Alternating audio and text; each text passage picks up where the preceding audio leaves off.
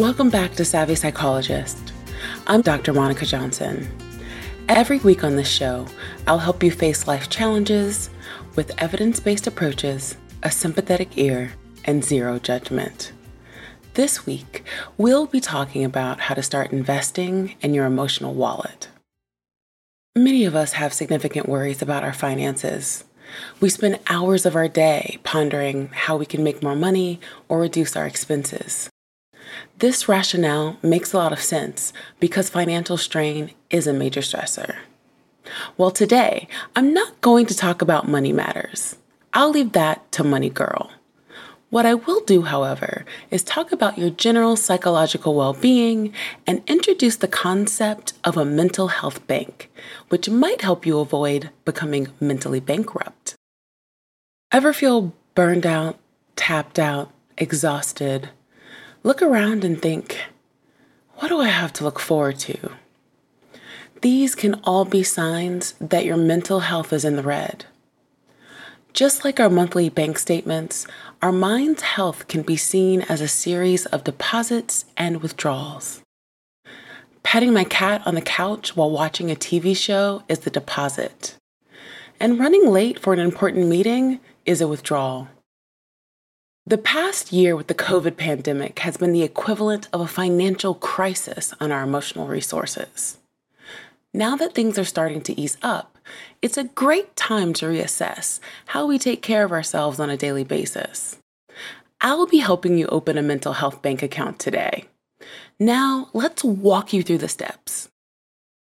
Step 1 Take an inventory of assets and debts. Taking an inventory can feel like the most difficult step, as it involves taking an honest account of how we've been living you will want to isolate the behaviors and activities that have an additive benefit to your life, aka your assets, and also the aspects of life that cause you stress, aka your liabilities. It's important to note here that there isn't a method to eliminate all stress. In fact, some of our stressors are also our greatest assets.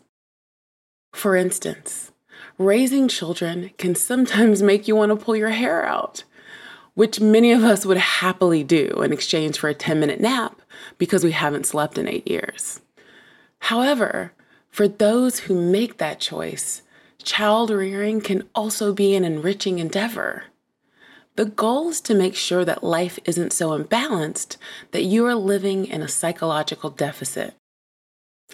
Examples of assets can include healthy relationships, regular participation in recreational activities, and a non judgmental mindset. Your debts often look like the reverse of your assets. These can include damaging relationships, lack of hobbies or wellness activities such as cardiovascular fitness, and a highly critical mindset. The key is to look at both internal and external factors that are contributing to the plus and minus columns of your life. At the end of this assessment, you may end up patting yourself on the back because you're doing better than expected. Or you may end up looking angrily as you add step one to your debts category. Either way, we're going to get through this because step two is how to add more funds to your bank. Step two daily deposits. Remember the old adage, a penny saved is a penny earned? Well, that definitely applies here. Many people consistently fall into a mental health trap known as magnification and minimization. It can look like this Going on a walk in the park a few times a week isn't going to help. My boss is still going to be around making my life terrible. In this example, you're minimizing the impact that a deposit, walking, could have to mitigate work stress. When you magnify situations in your mind, it can lead to feeling helpless, which increases the magnitude of the withdrawal from your mental health bank. Think of it like hidden fees. We want to accumulate as many positives per day as possible, whether they are equivalent to a nickel or a $100 bill. I think of deposits in two broad categories, which I will call pleasure and progress. Let's start with pleasure. This category is all about doing things that feel good. This could range from having the thought, I'm a worthwhile person, to going on an all inclusive vacation on a tropical island. The goal here is to do at least one thing per day that is enjoyable for you. I would suggest writing out a list of things so that it's easier to select an activity, even when you may be highly stressed. It's important to have the list be highly personalized to increase your likelihood of experiencing joy. Remember, there's no shame or judgment here. If you are tickled by watching old episodes of SpongeBob SquarePants for the nostalgia factor or Real Housewives for the drama, then go for it. Next up is progress. These are activities that leave us feeling a sense of accomplishment. When you have more confidence and experience yourself as a capable person, it can lead to a reduction in negative emotions. Just like with pleasure, you want to pick one thing that you can do each day from the progress column. You should choose something that feels challenging but doable. For instance, if you've never run more than a mile, you wouldn't set an expectation to run 10 miles today.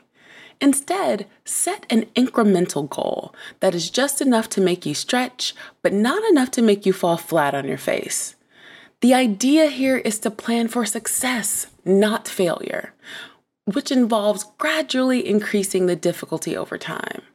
Remember, this is a no judgment zone. Don't get critical about the size of your challenge. When I first started running, it was literally a quarter mile at a time. As you accumulate achievements in the longer term, you can improve self esteem and overall happiness. Step three investments. If you've been listening to the Money Girl podcast, you will know that with any financial investments, it's important to diversify. We need short term positives that pay off right now and long term investments that pay dividends. These investments are usually linked to our values. Values are our principles, morals, ethics, and standards of living. If I am a spiritual person, then religious study and attendance of religious services may be a top priority. If attending to my relationships is paramount, then I may schedule weekly calls with my family and friends and or plan a yearly family vacation. Investments tend to be ongoing because a value isn't something you complete. You can, however, finish a goal related to a value. So, if I value being helpful to others and I help my elderly neighbor carry her groceries upstairs, I'd never say, challenge complete. Now I can go around being a jerk to people for the rest of my life. What you will notice about living within your values is that they provide our lives with meaning and purpose. And these are investments that usually pay back with interest. Step 4 Turn on alerts and notifications. In order for all of this to work, we have to mindfully manage our mental health bank. You will need to monitor for suspicious activity and write down red flags to watch out for in your emotional spending habits. Have you been spending time with people who are toxic for you? Have you been staying up late at night doom scrolling and not getting enough sleep? What happened to you picking up crocheting again? If you aren't paying attention to your debts, they can quickly accumulate and outpace your deposits. Consequently, this could include setting regular days for exercise, setting aside time for reading, or saying one affirming and compassionate comment to ourselves every morning. When we are engaged in a pleasant activity, we must fully participate in that moment.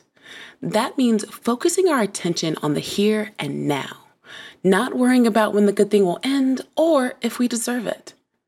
We need to fully acknowledge that in this moment, our experience is one of satisfaction or relief or happiness. Another mindful tactic is to take a few minutes to dwell on the positives.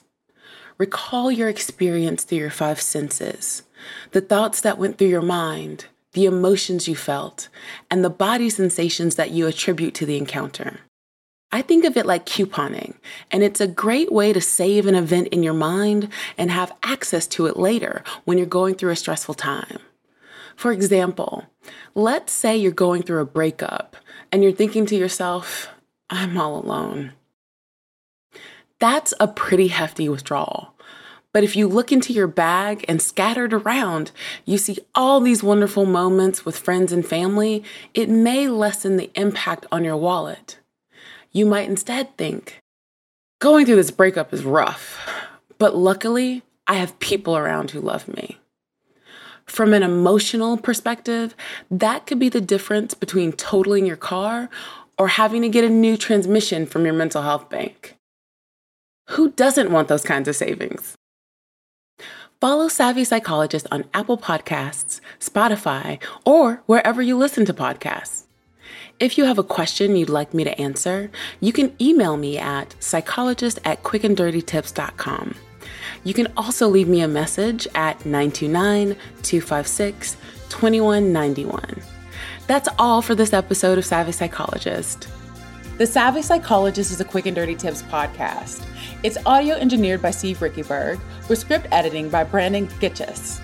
Our podcast and advertising operations specialist is Morgan Christensen. Our digital operations specialist is Holly Hutchings. And our marketing and publicity associate is Davina Tomlin.